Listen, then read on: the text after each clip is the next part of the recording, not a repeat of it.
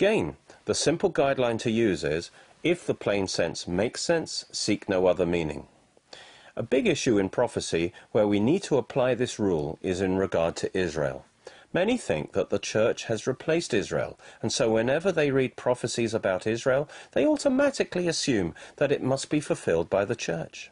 Of course, our natural tendency is to make everything about us. So even if something is clearly promised to Israel, the church world tends to just apply it to itself, while forgetting that the primary meaning must be for Israel. Replacement theologians say if a prophecy predicts something good, then it's about the church. But if it predicts something bad, then it must be for Israel. Now, Israel is manifestly not the church. So literal interpretation means that prophecies to Israel will be fulfilled to Israel. If it's speaking about Israel, then the literal meaning must be for Israel. Therefore, God hasn't finished with Israel, and she is the focus of much end time prophecy. When the Bible makes prophecies about Israel and promises to Israel, it means Israel. For example, consider the famous prophecy of Jeremiah 31:31, which says, "Behold, the days are coming, declares the Lord, when I will make a new covenant with the house of Israel and with the house of Judah." The fact that the church has entered into the blessing of the new covenant in Christ according to Hebrews chapter 8, it doesn't mean that this prophecy in Jeremiah 31 will not be literally fulfilled to the house of Israel. Because this prophecy is primarily about the fact that God will remarry Israel through a new covenant. God married Israel, as it were, at Mount Sinai through the old covenant of Moses, and he later divorced her because of her unfaithfulness but he will remarry her at the second coming of Christ when all Israel will be saved and enter into the new covenant. As a nation, Israel rejected Jesus when he came the first time. So as a nation, she couldn't enter into the new covenant at that time. However, Jesus still established the new covenant in his blood and made it possible for all who receive him, Jew or Gentile, to enter into that new covenant. This is the mystery since Christ is the seed of Abraham, he could inherit all the covenant blessings of the Abrahamic covenant. And when we believed in him, we were put in Christ. So through our union with Christ, we share with him in his covenant inheritance. So we can receive for ourselves all the prophecies and promises in the Old Testament which describe the blessings of the new covenant that God will make with Israel through the Messiah. Because in Christ, in the Messiah, we are in that same new covenant. Therefore, when Isaiah 60, verse 1 and 2 says, Arise, shine, for your light has come, and the glory of the Lord has risen upon you, this is actually talking about what God will do for Israel. But we can also apply it to ourselves. But we should not deny its original literal meaning, which is a promise to Israel. The fact that we can apply prophecies of the New Covenant blessings to the church does not negate the literal fulfillment of these prophecies for the nation of Israel, which will happen when she will accept Jesus at his second coming, when all God's covenants and promises and prophecies to her will be fulfilled. So prophecies about Israel will be fulfilled by Israel, but it's also true that Israel is a type of the church, and that the prophesied blessings for a future Israel under the new covenant also apply to the church under the new covenant. As Ephesians 1 3 says, we have been blessed with every spiritual blessing in Christ. And as 2 Corinthians 1:20 says, all the blessings of God are yes and amen in Christ. In replacement theology, the church, in its pride, claims that God has finished with Israel and that the church has permanently replaced her in God's purposes, although the Bible never said that. Indeed, it says the opposite. This is an important issue which I want to highlight as, as it is such a crucial issue in the interpretation of Bible prophecy. Even when the Bible uses symbols, that does not mean we are free to interpret them any way we would like. The Bible always supplies the correct interpretation of each symbol. It always gives you the key to crack the code. Let me give you some examples of this. In Revelation 1, verse 12 to 16, John describes a vision of Christ. It says, Then I turned to see the voice that was speaking with me. And having turned, I saw seven golden lampstands. And in the midst of the seven lampstands, one like the Son of Man, clothed with a garment down to the feet, and girded around the chest with a golden band. His head and hair were white as like wool, as white as snow, and his eyes like a flame of fire. His feet were like fine brass, as if refined in a furnace, and his voice as the sound of many waters. He had in his right hand seven stars. Out of his mouth went a sharp two-edged sword, and his countenance was like the sun, shining in its strength. The seven golden lampstands and the seven stars in his hand are symbols, but we don't have to guess what they mean. We're not free to make up some meaning that suits us the Bible will always interpret itself. So you must look elsewhere in the Bible to discover the meaning of the symbol. In this case, you don't have to go very far, for Revelation 1.20 says, As for the mystery of the seven stars, which you saw in my right hand, and the seven golden lampstands, the seven stars are the angels of the seven churches, and the seven lampstands are the seven churches. So, the seven lampstands are symbolic of the seven churches, and the seven stars are symbolic of seven angels. Actually, angels is the Greek word angelos, which also means messengers. So it's actually talking about the churches and the messengers or the pastors of these churches. The seven letters are written to the seven messengers of the churches. If the Lord wanted to communicate to angels, he would not need to send a letter through the Apostle John. Notice that what Christ says to these messengers in the letters, rebuking them of their sin, calling them to repent, encouraging them to be faithful and not to fear, shows clearly that he is talking to men rather than angels who are not capable of sin.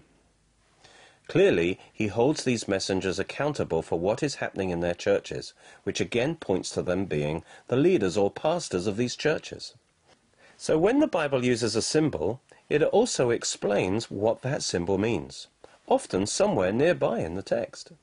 By describing the church as a lampstand, the Bible is speaking volumes in a simple image. This describes the main purpose of the church, to be a witness to Christ to shine the light of the gospel of Christ. Indeed, in the seven letters, he is judging these seven churches according to how well they have fulfilled this primary purpose of holding forth and living out the truth of God's word. And another interesting example of symbolism is Paul's thorn in the flesh. In 2 Corinthians chapter 12 verse 7, Paul says, There was given me a thorn in the flesh, a messenger of Satan to torment me. First of all, we have to decide if this was a literal physical thorn in his flesh, or is he using symbolic language? We need to ask the question, does the passage make sense if it was a literal thorn? If he really had a physical thorn in his flesh, would he really pray to God for it to be removed? No, he would just pull it out himself, or get someone to do it for him. It clearly wasn't a literal thorn, so it must be a symbol. Since it's a symbol, we must ask the next question. What does it symbolize? At this point, many assume, without justification, that it represents a sickness. But we must let the Bible interpret itself, rather than trust in our human un understanding and reasoning. We need to try and find where this same symbol is used elsewhere in the Bible if we want to know what it really means, because God is consistent. In Numbers 33:55, God says to Moses, But if you do not drive out the inhabitants of the land from before you, then it will come about that those whom you let remain of them will become as pricks in your eyes and as thorns in your sides, in your flesh, and they will trouble you in the land in which you live. You'll see the same kind of uh, phrase in Joshua 23, verse 13. We have a similar expression, don't we? He's a pain in the neck. He's a thorn in my flesh.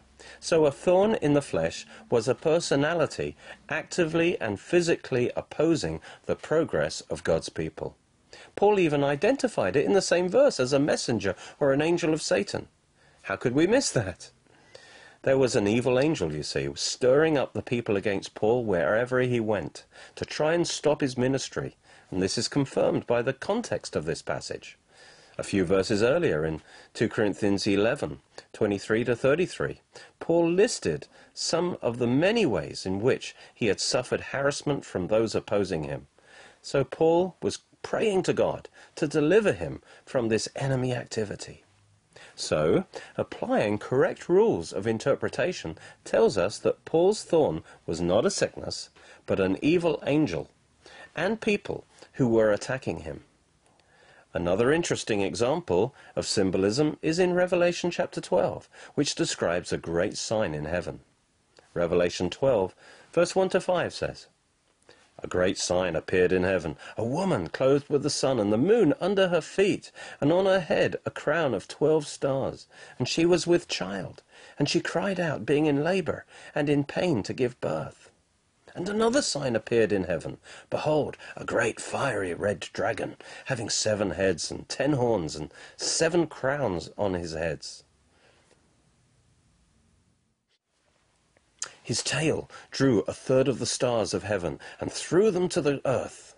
And the dragon stood before the woman who was ready to give birth, to devour her child as soon as it was born and she bore a male child, who was to rule all nations with a rod of iron, and her child was caught up to God and to his throne. We can easily identify the dragon, because in verse 9 it says, So the great dragon was cast out, that serpent of old, called the devil and Satan, who deceives the whole world. So who is the woman? People have a few theories. Is it the church? Is it Mary? Is it Israel? Well, it's, it's not for us to guess we need to go and see where else in the Bible do we see a parallel symbol. We have to go to Genesis 37 and one of Joseph's dreams. Genesis 37 verse 9 says, Now he, Joseph, had still another dream, and related it to his brothers, and said, Lo, I have had still another dream, and behold, the sun and the moon and eleven stars were bowing down to me. The sun, moon, and twelve stars, you see, were Jacob or Israel, his wife, and his twelve sons. That's Joseph and his eleven brothers. And they became the twelve tribes of Israel. So clearly, this is a picture of the nation of Israel. And so the woman in Revelation chapter 12 is Israel. And Revelation 12 is describing how the Messiah came through Israel. She can't be the church for the Messiah brought forth the church, not the other way around. So when symbols are used, and it's obvious when something is symbolic, then search the Bible for what that symbol actually means. Let's apply the principle of literal interpretation to three classic scriptures. Test yourself to see if you really do take prophecy literally. The first of these scriptures is Isaiah 11, 6 to 9 which says, The wolf also shall dwell with the lamb, the leopard shall lie down with the young goat, the calf and the young lion together, and a little child shall lead them. The cow and the bear shall graze together, their young ones shall lie down together, and the lion shall eat straw like the ox. The nursing child shall play by the cobra's hole, and the weaned child shall put his hand in the viper's den. They will not hurt or destroy in all my holy mountain, for the earth shall be full of the knowledge of the Lord as the waters cover the sea. Literally, this predicts a future age where the curse on the animal kingdom and on nature is lifted, and things are returned to the way they were in the Garden of Eden. If we thought this would never literally happen, we would have to spiritualize this to mean that in the church there'll be all kinds of different people, some aggressive types like wolves and other gentle types like lambs. But we're all one in Christ, so we'll all get on together. I have no problem with that as a spiritual application to the church, but the plain literal sense makes perfect sense. When Jesus returns, he will take the curse out of nature and he will return it to its original harmony. So there won't be any predators anymore, and this will literally come to pass when Jesus reigns on the earth. The second of these three classic scriptures is Revelation 7, verse 1 to 8, which describes 144,000 of the 12 tribes of Israel, 12,000 from each tribe, whom God will seal in the tribulation. They will be anointed to spearhead the evangelism in the tribulation for the rest of Revelation 7 describes the great harvest of souls from their ministry. Who are these 144,000? Do we take it literally, as 144,000 from the 12 tribes of Israel, or is this symbolic of the church? What about the claim of the Jehovah Witnesses, who say it's 144,000 Jehovah Witnesses? Again, we must ask, does the plain sense make sense? Yes, it does. Would the writer, John, have understood it as 144,000 Jews? Surely it makes perfect sense that God would choose 144,000 from the 12 tribes of Israel. Since the plain meaning makes sense, let's not try and invent some other meaning. Let's just believe that God means what he says and says what he means. The third of these three classic scriptures is the major test case of how a person interprets prophecy. In Revelation 19, we see Jesus return to earth in power and glory. Then Revelation 20, verse 1 to 7 says, Jesus will reign on earth for a thousand years, with Satan locked up in the pit. Let's read that. Then I saw an angel coming down from heaven, holding the key of the abyss, and a great chain in his hand. And he laid hold of the dragon, the serpent of old, who is the devil and Satan, and bound him for a thousand years. And he threw him into the abyss, and shut it, and sealed it over him, so that he would not deceive the nations any longer, until the thousand years were completed. And I saw the souls of those who had been beheaded because of their testimony of Jesus and because of the word of God, and those who had not worshipped the beast or his image, and had not received the mark on their forehead or and on their hand. And they had and they came to life, and they reigned with Christ for a thousand years. Blessed and holy is he who has part in the first resurrection. Over such the second death has no power, but they shall be priests of God and of Christ, and shall reign with him a thousand years. When the thousand years are completed, Satan will be released from his prison. You see, six times it says a thousand years. So do we take these thousand years literally or symbolically of a long period of time, namely part or all of the church age? We must ask, does the plain sense make sense? Does it make sense that Jesus will return to earth, establish his kingdom here, and reign for a thousand years? It not only makes perfect sense, but it agrees with many other prophecies about a future golden age when the Messiah will reign as king over all the earth. Therefore, there is no reason not to take it as a literal thousand years. If it makes sense literally, take it literally. Moreover, applying it to the church age leads to contradictions. Has Satan really been so bound that he doesn't deceive the nations anymore? It's just one contradiction. So, we need to understand prophecy literally, in the same way that we should interpret the rest of the Bible, according to its plain literal meaning. We are to discover its original meaning as communicated to the original hearers, and we are not free to invent other meanings. Although the New Testament brought fresh light to understand the Old Testament more fully, this does not give us the right to rewrite the Old Testament and redefine its terms as if it was written in error. We must uphold both Old and New Testaments as being equally the inspired Word of God. Thus, the first reason we should interpret prophecy literally is that it's the only method that is consistent with our approach to the rest of Scripture. The second reason is that it is the only way to remain submitted to Scripture rather than making Scripture submit to our human reason and imagination. We are to take it in its plain meaning and not to add to it or take away from what it is literally saying. However else we may apply a prophecy, we must never rob it of its plain meaning. This is a serious issue at the end of the book of Revelation is a strong warning about not adding or subtracting from its words. Revelation 22, 18 and 19. It says, For I testify to everyone who hears the words of the prophecy of this book, if anyone adds to these things, God will add to him the plagues that are written in this book. And if anyone takes away from the words of this book, of this prophecy, God will, shall take away his part from the book of life from the holy city and from the things which are written in this book. In other words, This is the Word of God, and God requires us to accept it and submit to it as it stands.